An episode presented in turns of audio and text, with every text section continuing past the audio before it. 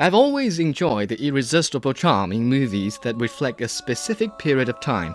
They are a good way to pass down history, sentiments, and even techniques. Grand Budapest Hotel is one of the best examples. By order of the Commissioner of Police, Zubrowka Province, I hereby place you under arrest for the murder of Madame Celine Villeneuve Desgoffe-und-Taxis. I knew there was something fishy. We never got the cause of death. She's been murdered. And you think I did it?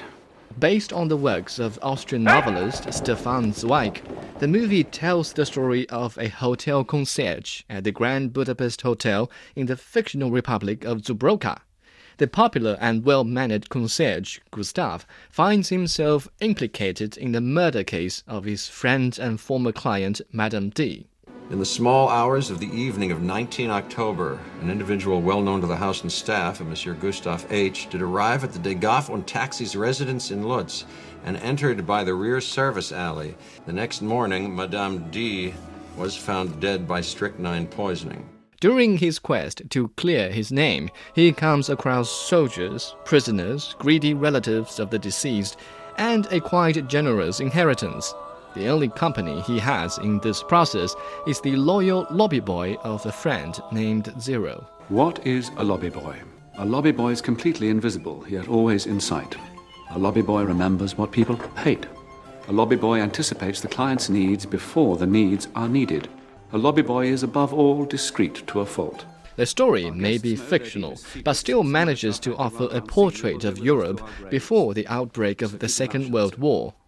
In Zweig's opinion, it was an age when humanity gave way to barbaric slaughtering. In a world marked by increasing military presence and overbearing thuggery, Monsieur Gustave, with his well trained words, outfit, and manners, is the last but superficial remainder of European propriety and cultural tradition. Now, wait a minute. Sit down, Zero. His papers are in order. I cross referenced them myself with the Bureau of Labor and Servitude. You can't arrest him simply because he's a bloody immigrant. He hasn't done anything wrong. Stop it! Damn it! Damn it! Never mind, Monsieur Gustave. Let them proceed. Ow! That hurt! Oh! Ah! You filthy goddamn pockmarked fascist assholes! Take your hands off my lobby boy! Early 20th century Europe was not the best place to live in, especially for a sensitive artist such as Zweig, who was born in a Jewish family. Zweig's pessimistic worldview and artistic pride is perfectly translated in the movie by director Wes Anderson, especially in the highly literary narration. It is a great pleasure to listen to proper English, although the lavishly constructed sentences can be a bit difficult to follow for non native speakers. Until I walk amongst you again as a free man, the Grand Budapest remains in your hands, as does its impeccable reputation. Keep it spotless and glorify it. Take extra special care of every little bitty bit of it, as if I were watching over you like a hawk with a horsewhip in its talons, because I am.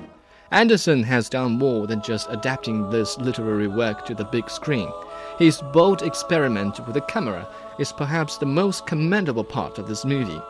To showcase the story's multiple timelines, the director shot the film in three aspect ratios, and often he has integrated multiple dimensions in one shot, so each picture carries a multitude of messages for viewers to decipher.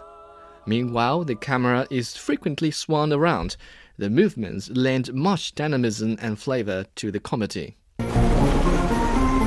What do we do if we catch him? I don't know. He, he's a homicidal psychopath. Let's stop. I can't. I can barely steer. In such a weirdly comical story, no one actor or actress seems out of place. It is only natural because Anderson had at his command the most talented crew Ralph Fiennes is the charming Monsieur Gustave, while Tony Revolori plays the clever lobby boy. The performances delivered by a movie stars are crucial to its success. Even minor characters in the Grand Budapest Hotel are portrayed by big names like Tilda Swinton, Mathieu Amalric, and Jeff Goldblum, among others. She left everything to Monsieur Gustave, of course.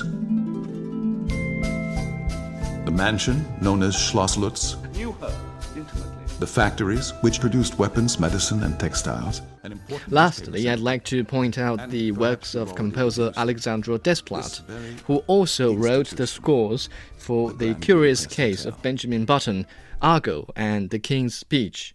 He has just become the first composer to be selected to preside over the jurors at the upcoming Venice Film Festival.